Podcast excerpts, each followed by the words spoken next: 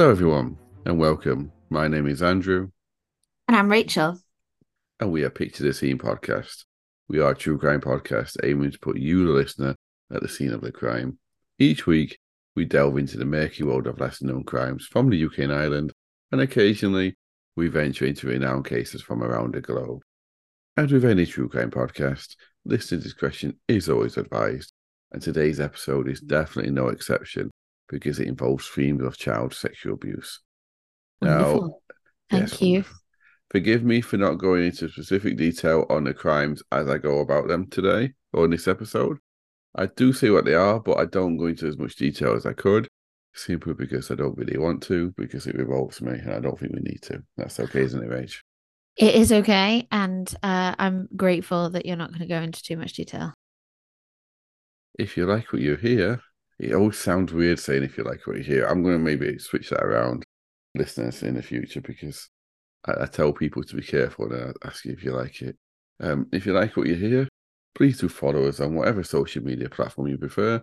Subscribe to us on your preferred pro- podcast platform of choice. And if you have the capability, give us a rating and review as well. It really means a well to us, doesn't it, Rach? Yes, it does. And um, I agree with you if you like what you hear because it comes just after that warning. So um, let's switch switcheroo that. Uh, but yeah, we love your ratings and reviews, and uh, we continue. They continue to make us smile. They do indeed. Even the constructive ones. Absolutely. Every day is an opportunity to learn. Yes, indeed. Except that day when you don't get dressed and you just watch daytime TV all day. And that is an opportunity to recoup from all the learning. Yes, indeed. so if you like us that much that you want, we have to get a little bit of humour in now because this is going to be a heavy episode, people. So if you like us that much that you want to support us, you can do so for less than the price of a cup of tea or coffee on Patreon, with our lowest tier starting at £1 per month. And we release bonus content every month. The links to our social medias and Patreon can be found in the show notes or visit patreon.com forward slash scenepod. That's P A T R E O N dot com forward slash S C E N E P O D. And Now you we- lucky buggers get to listen and watch our um, live that we had in July.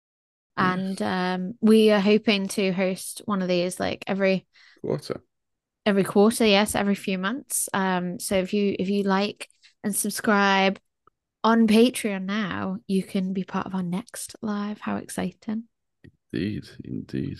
And we do, where possible, now release our episodes a week early for our Patreon supporters. So you don't have to be Mystic Meg to look into the future.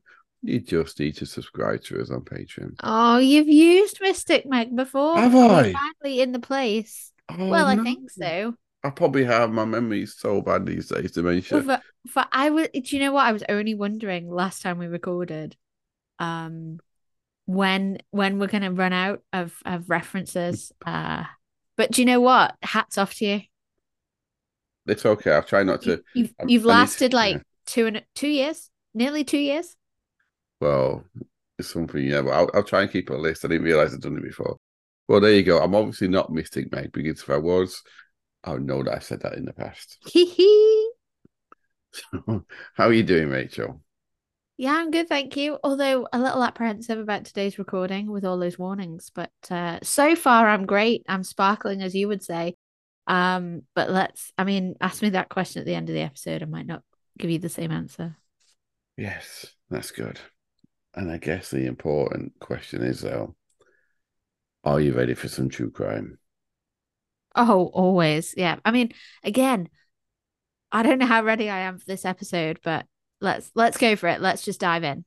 Why not? I'm going to break with tradition today, everyone, and I'm not going to picture the scene today.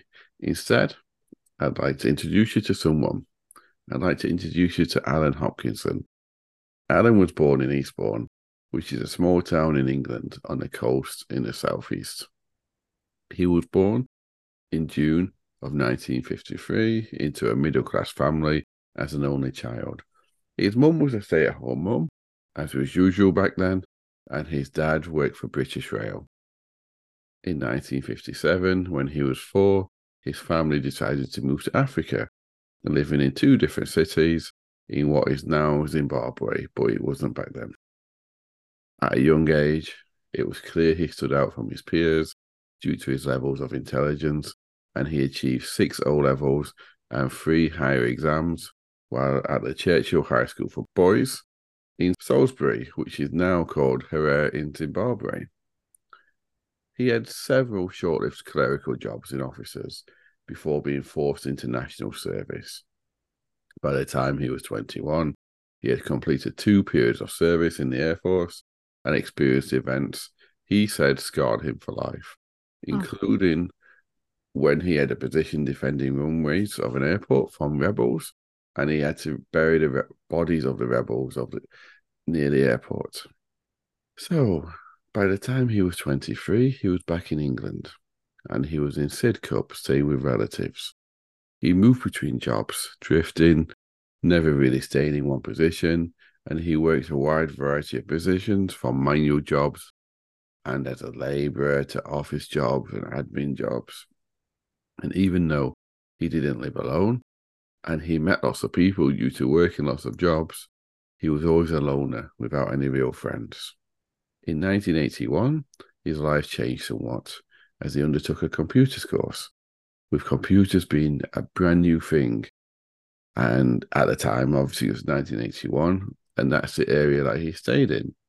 Still moving jobs on occasion, but always jobs now that were related to computing. Now, Alan was still very smart, and he always has been smart, and he still is to this day. So he applied to join Mensa, and he had to take an IQ test to join. His results showed that he scored in the top 1% in the country with an IQ of 159.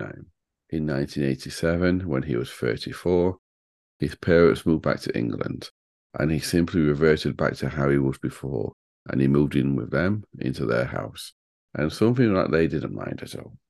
The longest job he had was for two years with the Bank of England, where he had a junior post in their computing department it, shows its age because you don't get computing departments nowadays, do you? Everyone just uses mm. computers.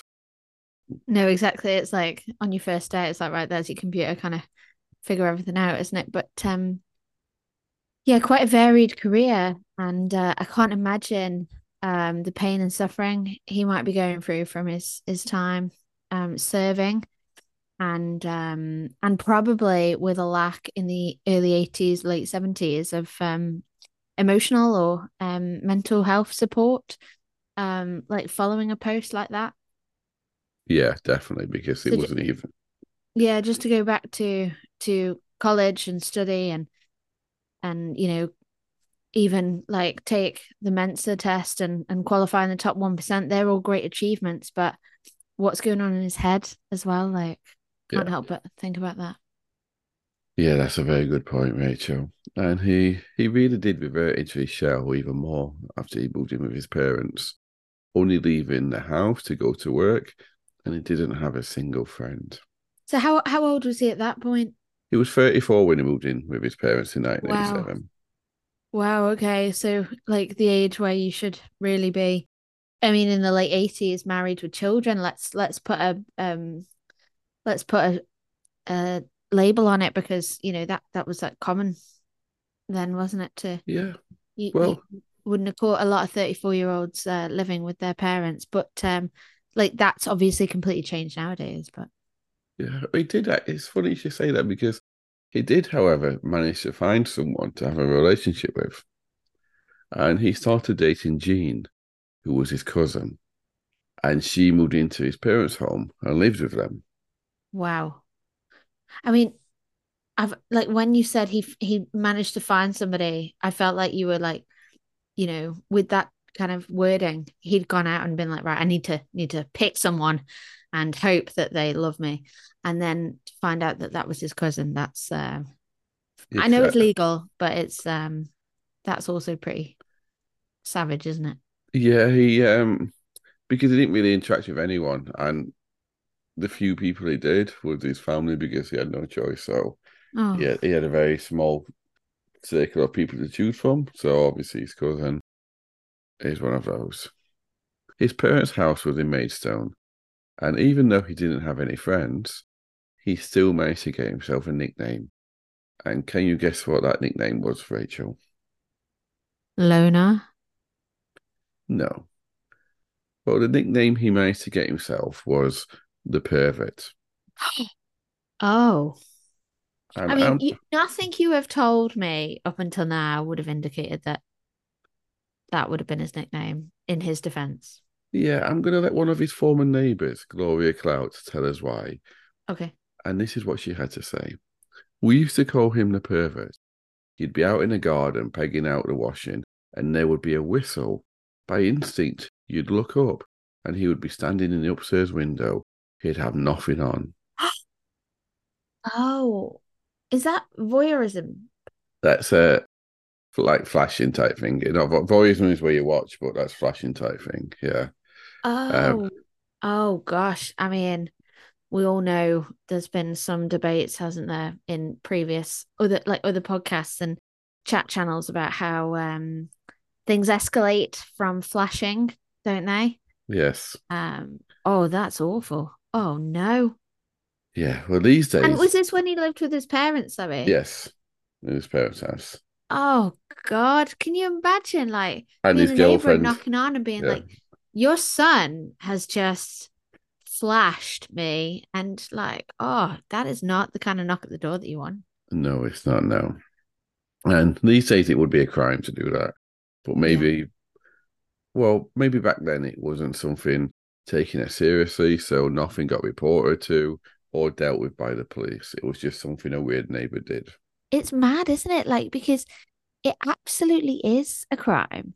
And Oh, it's no, mad that people saw it at any point as harmless. Like, These days people get put on a sex offenders register for that. yeah, I, I, and I think that they should. Like, Yeah. It's it's crazy how times change, isn't it? yeah. By July 1990, he was still with his cousin Jean, but he was extremely withdrawn from society. He lost weight and he wasn't really handling life very well.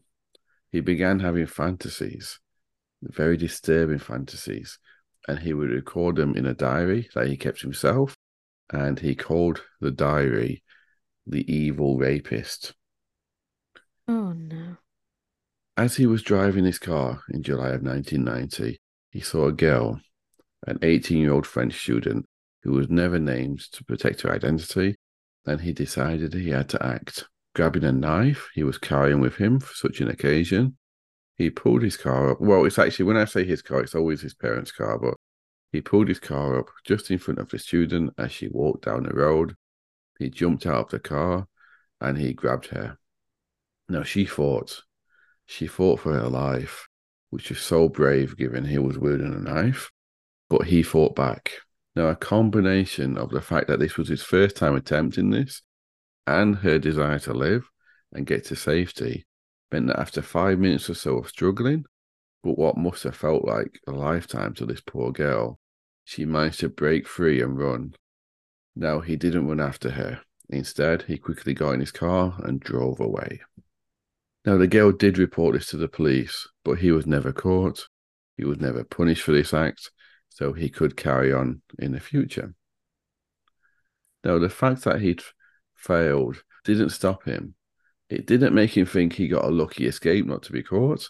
It made him more determined to complete what he himself would later be found out that he would call his ultimate mission. And his ultimate mission was to kidnap, rape, and keep young girls. Keep.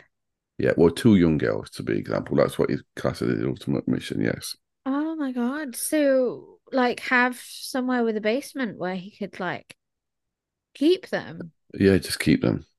Yeah. Oh my God. So, just four months after the attempted kidnap, Alan would find himself in his parents' car once more. Now, they were abroad on holiday, but he still lived with his partner in their home. He was in his parents' car and he found himself outside of a school. He didn't know who he wanted, but he knew he wanted and needed a young girl. Oh God. As an 11 year old girl, who would also remain nameless to protect her identity, as she left the school, he grabbed her. bundling her into the boot of his car. He would drive her to a wooded area and he would rape her for the first time. Once he had done that, he put her back in the boot of his car and he drove her to his parents' house. Now, I'm not sure where his girlfriend Jean was, but I believe she wasn't in the house at the time. He would then rape and assault the girl several more times, keeping her tied up in a wardrobe, or actually, it was a cupboard in the house. Oh my God. In his parents' house. Yes. Three hours after he had arrived home, there was a knock on the door. It was the police. Before the girl had gone missing, Alan's behavior around the school was classed as suspicious. So one I of was- the yeah, Sorry, I was just about to say, what are we now? Early 90s, yeah? 1990, yeah. So there wasn't CCTV, but yeah, No, but you've you've still got Stranger Danger, um, Yes. haven't you? And um, he's obviously not picking up, dropping off children. Um, so I was I was gonna stop you earlier, but I was just horrified by what you were telling me. I was like, why wouldn't a parent or a teacher have acknowledged that there was some like strange behavior coming from this guy that was scouting for, you know, for unknown reasons at the time? But uh, yeah, I'm so pleased that that that was such a thing. yeah, yeah. Because one of the parents noted his license plate number down because when they saw him, he wasn't actually doing anything wrong. He was just looking really suspicious. Yeah. So Yeah. So, so they wrote it down just in case. Now, after the girl had gone missing, the police quite obviously spoke to as many parents as possible. And it was doing that meant that they were given this license plate number. Now, you've got to remember it was 1990, so it's not as easy to look things up for the police. And the car was his parents' car. So that's why it took them a few hours to arrive at his door. They only expected to make inquiries, but his behavior when he answered caused suspicion among them. And Oh. also, they had to rule him out. So they asked him whether they could search his property. And he said yes. And that's when they found a girl, traumatized but alive.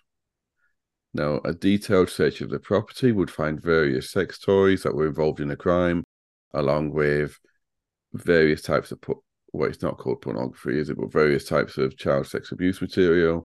And, but rather scaringly, they also found a story he had written about abducting a young girl, and it included all the things that he had done to her.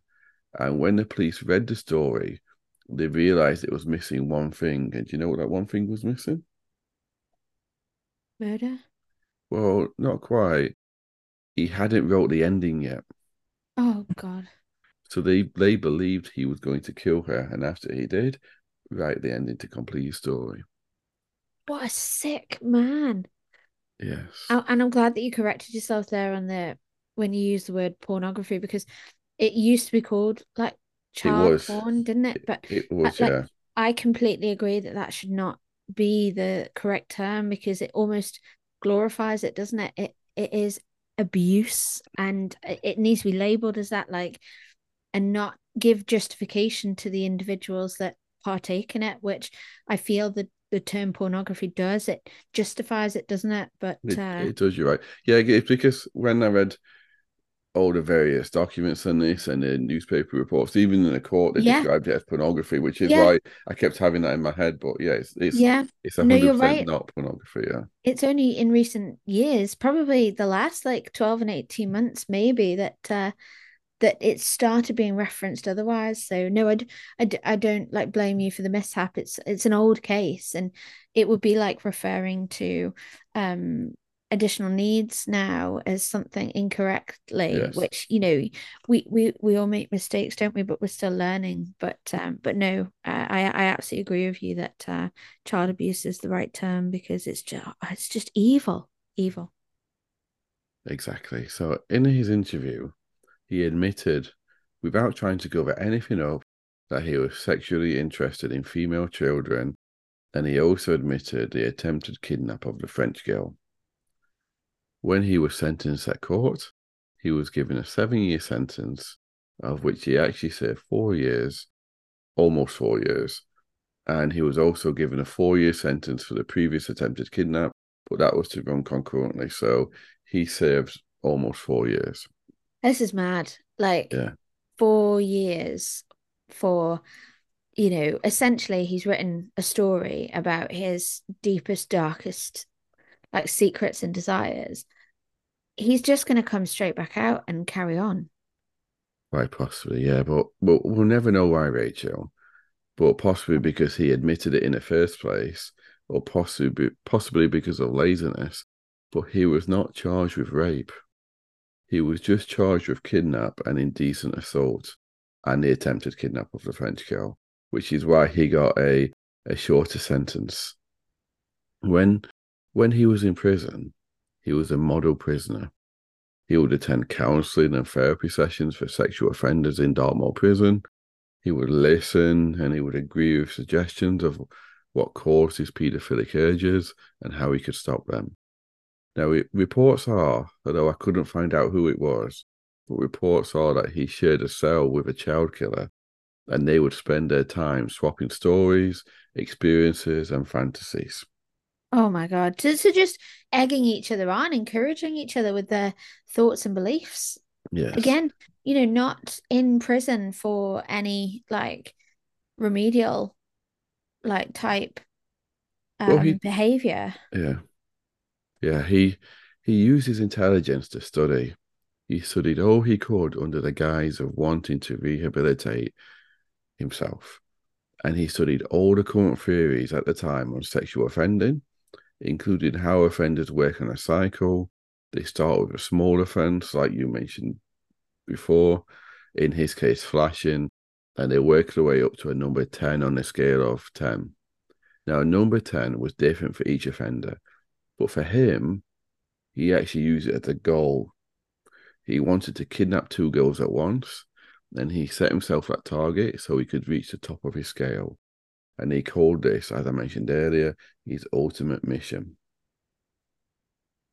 Now, as part of his treatment, now I say allegedly because it's it was alleged treatment because it seems it was more for his pleasure, but he wrote a 25 chapter book called Foiling the Beast, in which its subject was why men dream and desire to abuse young girls. And he said this was just to help him rehabilitate. And the prison let this happen. Even Disgusting, isn't yeah, it? It is. And now, even though he came across as a model prisoner, what the prison authorities didn't know is that he had drawn, him, drawn himself a map of the Eastbourne area, labeling all the local schools. He'd get photos of children out of the local paper and he'd cut them out. And then he'd use a prison phone book to try and find the addresses of the children, and he would note them on his map, ready for his release. And tell me, would he have gone on the child sex offenders register? It didn't, it didn't exist back then. So once he was released from prison, he was free to be within the vicinity of a school. Yeah, whatever he wants. So oh even yeah, um, after the four years, well, almost four years, he was released on license. But this is where the system failed because he was never charged with rape, only indecent assault, and attempted an actual kidnap. He was given a license term of six months supervision. In that six months, he behaved perfectly. He moved into a halfway house on his release and eventually found a flat above a shopping centre in Eastbourne. Tell me, were his parents welcoming him back or yes. did he have to go it alone? No, he's he didn't live with them again, but they were more than happy. That he, um, yeah, he was welcomed back by his family. That's mad, isn't it? Because he brought that drama and that chaos into their home. Yeah. And had the police not have by chance happened upon him during um his his abuse, um, you know, he may have killed in their home as well. And it's maddening, isn't it, that they would welcome him back? Yeah, definitely. So to keep up the pretense that he had changed, he would spend a lot of time doing jobs for the family that he had in the area. Now his girlfriend, by the way, Jean, his cousin, she left him when he was arrested four years ago. So she's not, she's not in the scene anymore. I, lo- I love how you keep wondering. on I love how you refer to her as his girlfriend and then his cousin. Like, yeah. you absolutely should because that's just like one of those things, isn't it? That still is blowing my mind that it's legal. But um, but because yeah, his I, girlfriend, I, his cousin. Because I tell you why, because I was reading an article this morning, believe it or not, before we started about the Brazilian footballer called the Hulk. His nickname was the Hulk, and he married his niece, and they had a baby. And I was reading that like if they have Is that second, legal? Yes. Now I was reading that if they had a second baby, then his children would not only be siblings, they'd be cousins. And it just Oh it just blew my it just blew my mind. I was like, and that's why I keep having cousin in my head because it's just anyway. So um And, uh, so it's legal to marry your niece. yes, because what happened was he when he was playing in China, he took his niece with him, and he said they got married, but he told everyone it was only because so she could stay for the visa. They weren't together, but then they had a child. Um, but anyway, I'm digressing here. Um, so he told the police while I was on license that he got the local paper delivered because he wanted to keep up to date with the local news. In reality, he got delivered because he carried on expanding his homemade map. He loves cutting photos out of the paper of girls who had won sporting events or in the ballet and similar things. And isn't that crazy that like you, you think in your local paper you do have pictures of, of children in like you know names, yeah. yeah exactly but they're in like gymnastics outfits or you know track and track and field kind of shorts tops and stuff like that or swimming swimming costumes and it's very innocent because you're just trying to celebrate their achievements but there are sick people out there that are um are, are abusing those images and it's mad it's like this is mad this case is mad I don't like it can I tap out unfortunately not. So yeah, it, it's crazy, isn't it, with those photos? But you're right. It's especially back then, especially when like I see, I go through the old newspapers for cases and stuff. You just see it all the time. He would spend his time walking to the houses of the girls he could find from the papers, walking past them, and also examining the schools that he mentioned, going to the schools and scoping them out. By his own admission, he would sometimes approach girls at the schools, starting conversations. He said that he wanted to form proper relationships with them. I'm saying he said this, obviously, that wasn't possible because it's grooming and abuse, but that's what he said, why he did it. Now, the police are certain around this time that he was abusing some girls, but they were never able to find any victims. And and this is the other thing as well. Again, without the the the positive of the internet nowadays is that um you know 11 12 13 year olds can talk to one another like in private about things that don't feel quite right or are odd whereas back then it would have been you know you'd have had to speak to your parents or somebody face to face to explain if there was some sort of emotional or physical abuse going on. And as a child you don't really feel comfortable doing that do you? So um so those children haven't come forward to someone because they've not had the privacy or the the confidence to do that in a in a face-to-face environment. Exactly, Rachel, exactly. Now, to look at him, Alan, he was very unassuming.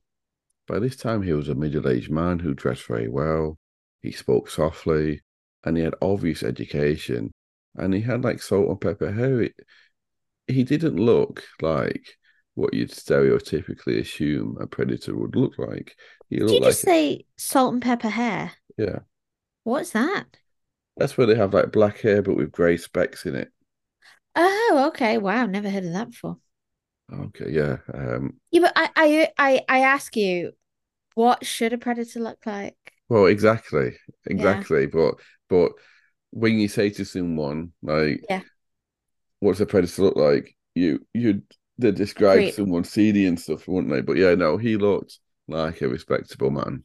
yeah and and this is the thing right um when people come out when news breaks about individuals or groups of people that are sinister like the neighbors come out don't they and and the the neighbors cousins come out and say oh i always knew there was something about him but at the time no one says anything because they are unsuspecting aren't they Yeah. um so yeah how often do we see that Now you have to remember though, he was now living in a shopping centre, and he had no police supervision. So let me ask you a, a question, Rachel. Especially before mobiles and the internet was prevailing, what type of people were attracted to shopping centres? Um, young people for well nowadays, overpriced Starbucks. Um, but yeah, young people for hangouts. It's warm, it's dry, and it's free. Exactly right. Groups of children. So he began having friendly chats with children Oh, inside of the shopping centre. And he was never pushy. He was never demanding. He was never threatening. He never asked them to do anything. He just spoke to them.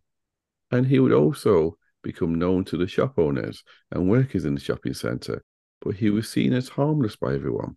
And that, He- that's the, the problem he made. Sorry to interrupt you. Yeah. The problem he made with his first approach was that it was all very slapdash and last minute and kind of rash, wasn't it?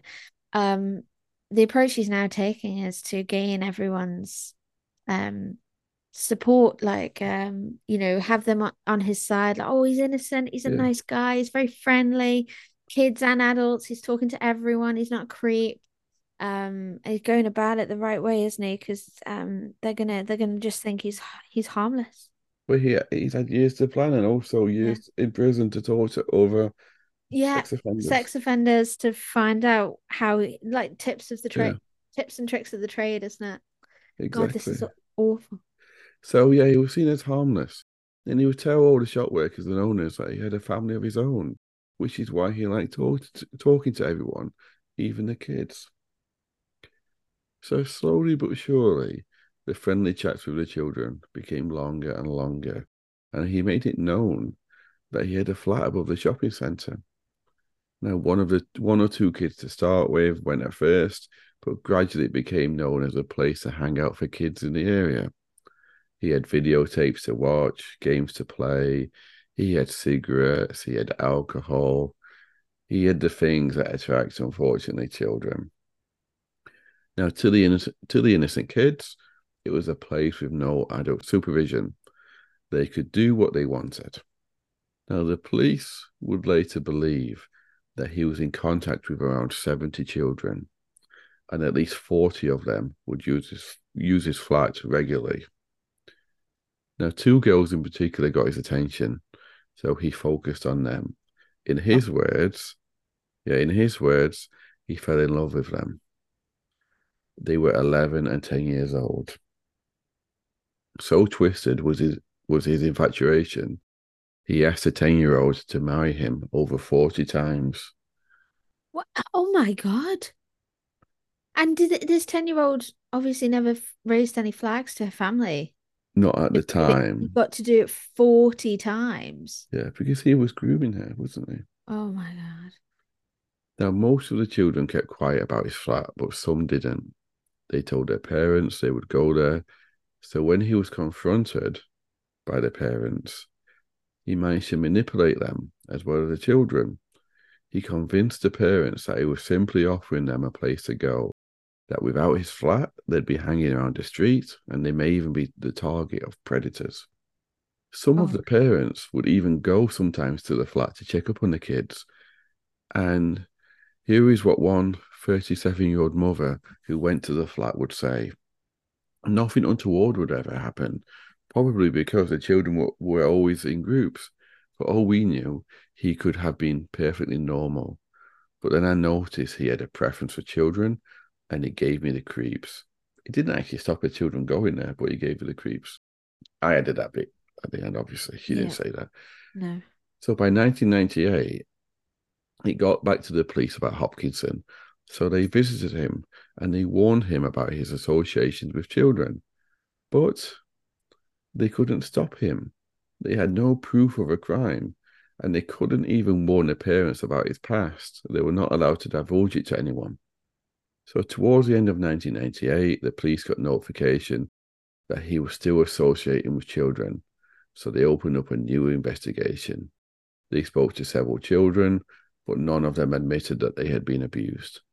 Of course you wouldn't know. yeah. Like, you know, that again, it, It's peer pressure because if all the kids saw each all all the other kids and all the kids pretended that they're having a great time there and Yeah. nothing was happening, Yeah. if it was happening to you, you'd be thinking, "I'm the only one. I'd better say Yeah. nothing, do nothing. And that's how they operate, isn't it? Like, Yeah. this is our special time. This is, you know, just a se- t- top secret between me and you. And if you do tell, you know, something bad might happen to your parents. They might, you might get taken away from them. Like they use that abuse of power, don't they? yeah, Um, so the kids, things like that will be whirring around their heads and embarrassment as well. Like I, I've I've read so many stories of grown men and women just feeling ashamed and Yeah. you know, the reason why they've only come forward in their adult years are because, you know, they finally felt like it was time to speak up in a minute but at the time they just feel embarrassed and ashamed, and it's like absolutely nothing to be embarrassed or ashamed about. Exactly. Exactly, Rachel. You, you said that perfectly. But Detective Sergeant Doug Bilk would say this We spoke to several children who had been to his flat, but there was no evidence of anything illegal. Through our inquiries, we discovered a girl who it seemed he had assaulted, but there was, and this was one of the girls, the 11 and 10 year old, uh, who it seemed had been assaulted, but there was still a lot of work to get corroborate, corroborating evidence. So, yeah, the girl he's talking about is one of the two I mentioned earlier. And later, Hopkinson would admit to 11 charges of assault against them. But that's at a later date, not yet. The date the police spoke to the girl, who said that she had been assaulted, was the 27th of December 1998. The police did go to speak to him to and inform him he was under investigation, but they didn't arrest him yet. They just told him that they was looking into it. Now, this made I don't like using the word unfortunately here, but I don't know what else word to use. Unfortunately, this made Hopkinson realize that his time was numbered and he hadn't completed his ultimate mission. He wanted two girls. On the 19th of January, 1999, it was a Tuesday morning. It was cold, it was damp, and it was wet outside. And two 10 year old girls, Charlene Lunnon and Lisa Hoodless, were walking to school when Adam pulled up next to them in his car or in his parents' car. He pulled up under the pretense of needing directions and he got out and asked them. As Lisa, because they was messing about on the side of the street on the way to school, as Lisa was about to tell him, he grabbed her. He, he put his hand across her mouth and the other arm picking her up and he bundled her into the boot of his car. Now, out of fear and worry for his friend, for her friend, sorry, Charlene compliantly allowed him to grab her and put her in the boot of his car as well under his command. This time, though, there was no parents taking license plate numbers. There was no witnesses. Not a single person saw anything. When they were reported missing, the police initially thought that they had run away. Now, this was because they had mentioned running away to one of their friends in the past, and one of the girls even had wrote about it in, in her diary. So, as far as the police were concerned, they had simply vanished, and they believed that if they had been taken, somebody would have seen or heard something. Now, reports came in of the children or kids matching their descriptions being seen in London, and that just reinforced the police's thoughts that they had run away. Now, again, I could go into lots of details here, but I won't. But in the boot of the car, while they were in the boot of his car, he initially took them to his parents' bungalow because they were on holiday in Australia. Oh my God. He he's very there's a very fortunate chain of events there that's allowing him to facilitate Yeah. this, isn't it? When he arrived at their house, he put Lisa in a big black sports bag first before taking her out of the car. Took her into the house in the bag, and then once he took her into the house, he tied her up in a room and he abused her while Charlene was in the boot. When he finished abusing Lisa, he then went and did the exact same thing with Charlene. He told the girls that he was holding them for ransom, and as long as they behaved and he got paid, he'd let them go. He then put the girls back in the bags and into the boot of the car, and he took them to his flat. Now, over the next four days, he would rape and abuse them repeatedly. He took them to the beach and he dangled them over the edge of a cliff, but he didn't drop them. Now, he told them that they knew his name now, so he didn't know what to do with them. Oh my god. So so he, he when he took them to the beach, this was like in the evening, I take it, when No, like no one's around. In the In the daytime. Yeah, there was there was a report I didn't put in. There was a report of um they were just compliant. They were scared. They were kids. You can't blame them for that.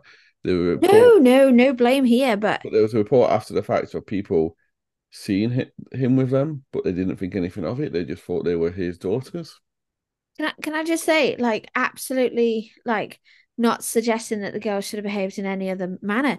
I'm more focusing my efforts on his confidence and cockiness. Yeah, because compliant or not, you do not know how children are going to behave. Yeah. Yeah. They can at any minute break down, scream, shout. Like this is 1999 as well.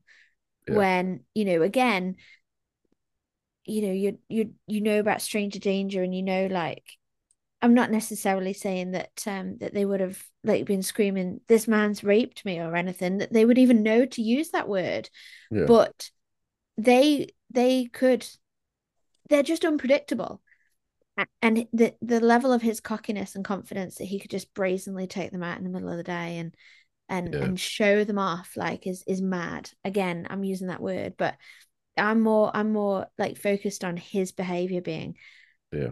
like disgustingly cocky yeah yeah, exactly. They he would let them in his flat. He would let them watch TV, and they would see the appeals on TV from their parents looking for them.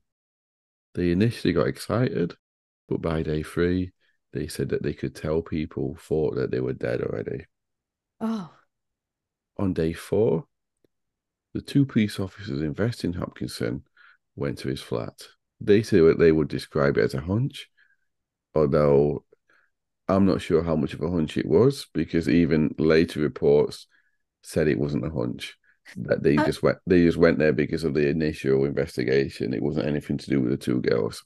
sorry two girls go missing two Yeah. teenage girls and i appreciate the police have targeted one of them as a runaway but why wouldn't you be moving down your list of known Yeah, and I know I know he wasn't a child sex offender because the list didn't exist when he did that, but they, they still know what he did.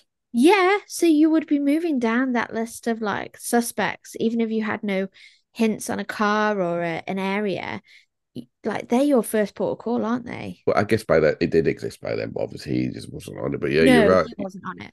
You're exactly right. But yeah, it's it wasn't a hunch, but they said it was a hunch to make themselves look good in the papers. Yeah, yeah. Um, but other people, yeah, other people would say that they were just they were not looking for the girl. They just wanted to talk to him about the first investigation. It was them actually that sparked him into acting like this. If they just investigated him and then arrested him when they had proof, then he wouldn't have been spurred on to complete his ultimate mission. But regardless of why, they knocked on the door and he didn't answer. But then they opened the letterbox and they saw him standing in his flat in just his underpants in the hallway. they oh told- my god. They told him to open the door and let them in. He made he made an excuse that he needed to get dressed, so they let themselves in.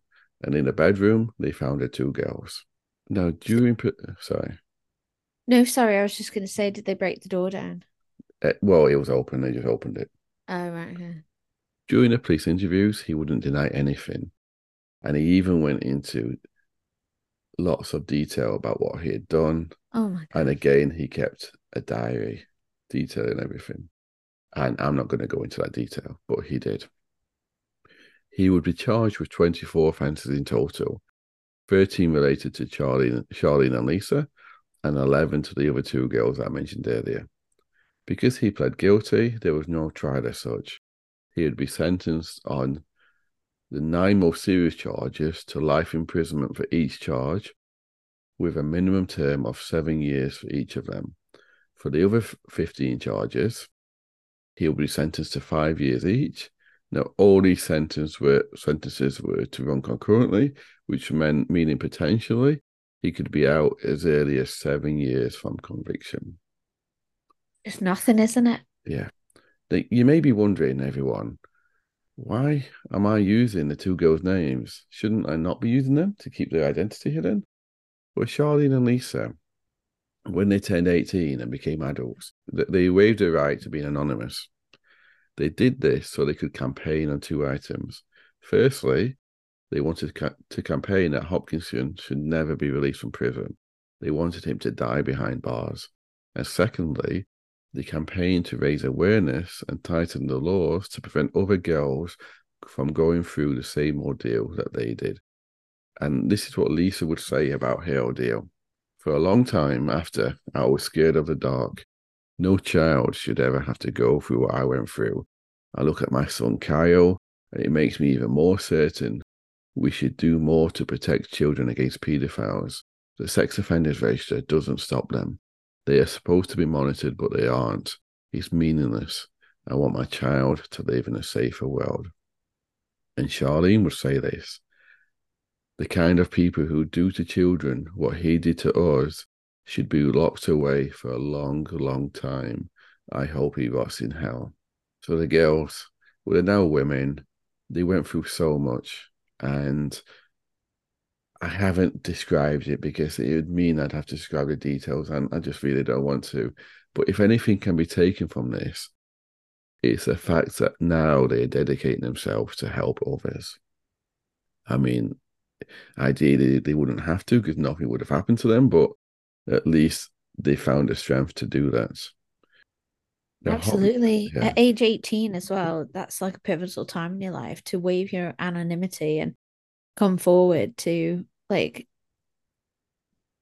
you know champion for what is essentially like you know rights that they, they shouldn't have to champion for them this man yeah. like surely if he didn't hold anything back he'd have fully made officers aware that prison only facilitated his desires and and made him better at hiding from people that uh, that could have like raised the flag. Yes exactly. Now hopkinson over the years he's been denied parole several times. The last time he was up for parole was this year in march with lisa and charlene campaigning again this year every time he's up for parole they come back out into the um, public to campaign against it. Yeah. And how um, often does he does it come up for parole? Did it say? I, I believe legally, it doesn't say how often he came up for parole, but I believe legally it's every I think either two or three years they can apply again. And, and I, am not sure. That's not a long time, him. is it? No, not really. Ha- the emotional trauma that they must have to go through every two to three years. Yeah, I mean, it doesn't mean that they are. I think legally, but yeah, you're right. It's it can't be good just having to repeat this over and over. Um, but yeah, he luckily he wasn't released this year, and he I hope he never will be released. Have they indicated why they don't release, or do they not do that in their report? Well, j- just because he they don't do it publicly, but they don't release it. They think someone's still a danger to society. Um, wow. So, so the parole board are obviously doing their job. Yeah, wow. over the over the years since he was sent to prison, the second time, he's been found with newspaper, newspaper clippings of children in his cells, and he's also been found with DVDs that contain children in them. So, so he's even, not he's not as diligent as he was the first time in prison. Yeah. Well, now they know to look, don't they, as well? So yeah. even though he's now in his seventies, I believe this shows that he's clearly still a danger. Oh yeah. He's just I, I imagine now I don't want to imagine this, but I imagine that he's probably spent all this time planning and plotting how to take another child if he ever gets out, and he's probably planning to do it pretty quickly because he knows he's going to be monitored now. So, well, that's the thing. He's not intimidated by the prison process, and he's clearly yeah. like you know owns up to everything as well. So, if anything, he's more of a danger because he will act like quickly and irrationally to yeah. to get you know his desires. Well, don't forget he, he spent his first time in prison studying how sex offenders act. So he had better knowledge of himself. So that's like how it's like a, a bank robber studying other bank robbers, isn't it? So they can get better. Doing his homework. Yeah, it's yeah. disgusting. Yeah. Exactly. So to help raise awareness, Lisa and Charlene, they wrote a book. And that's why, again, another reason why I haven't went into a lot of detail. Then the book's called Abducted. It's a first hand insider account of what it feels like to be kidnapped, how they survived the ordeal, and how they found the strength to move on. Now, if you've got Kindle and you're in the UK or Ireland, it's just 85 pence on Amazon. Or the paperback version is currently £12 and 45 pence. If you want to know the detail about what happened to them and how they got through it. And it, it's like they go into detail about not just the crime, but stuff like they really hated going to therapy. They were forced to go into therapy afterwards, and they didn't understand why they kept having to go and just talk about what happened all the time. And like, well, I can't remember which one now, but one of them managed to get therapy stopped. So the other one suddenly felt guilty it because they thought, well, how come she has been able to get therapy stopped, but I have to keep going for like, and it was like a year and a half, and so they stopped. They they their friendship broke up because of that, but then they obviously they, they became friends again later on in the teens, and it's just like how they've got on with their lives and channel. It's, it's I recommend it if you want to read it, everyone. Yeah, he's um he's damaged their lives forever, like irreparable. Yes. yes. Because yeah, they describe about how they didn't even like you said earlier, they said that we didn't even know what rape was. That's what they said, and they they described like they thought that this was just their lives from now on in. Like he told them like they can't escape through the window because if they jump out and he's he's in a flat, so their legs are going to get broken. So they just thought like this is my life from now on end. Like this is all I've got. Um, yeah.